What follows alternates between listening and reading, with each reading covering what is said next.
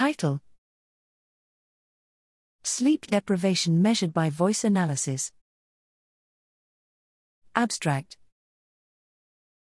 Using our voice represent an exquisitely intricate act, recruiting a host of cognitive and motor functions. As such, the voice is bound to reflect many aspects of the internal state of the speaker, personality, infections, stress, emotions.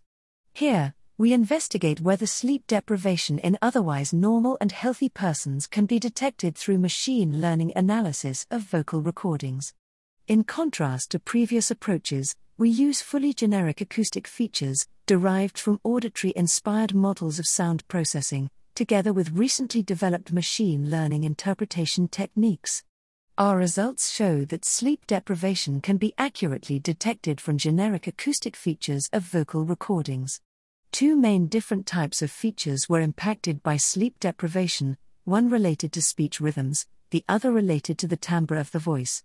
We speculate that these features reflect two distinct physiological processes the cognitive control of speech production and an inflammatory effect of the vocal apparatus.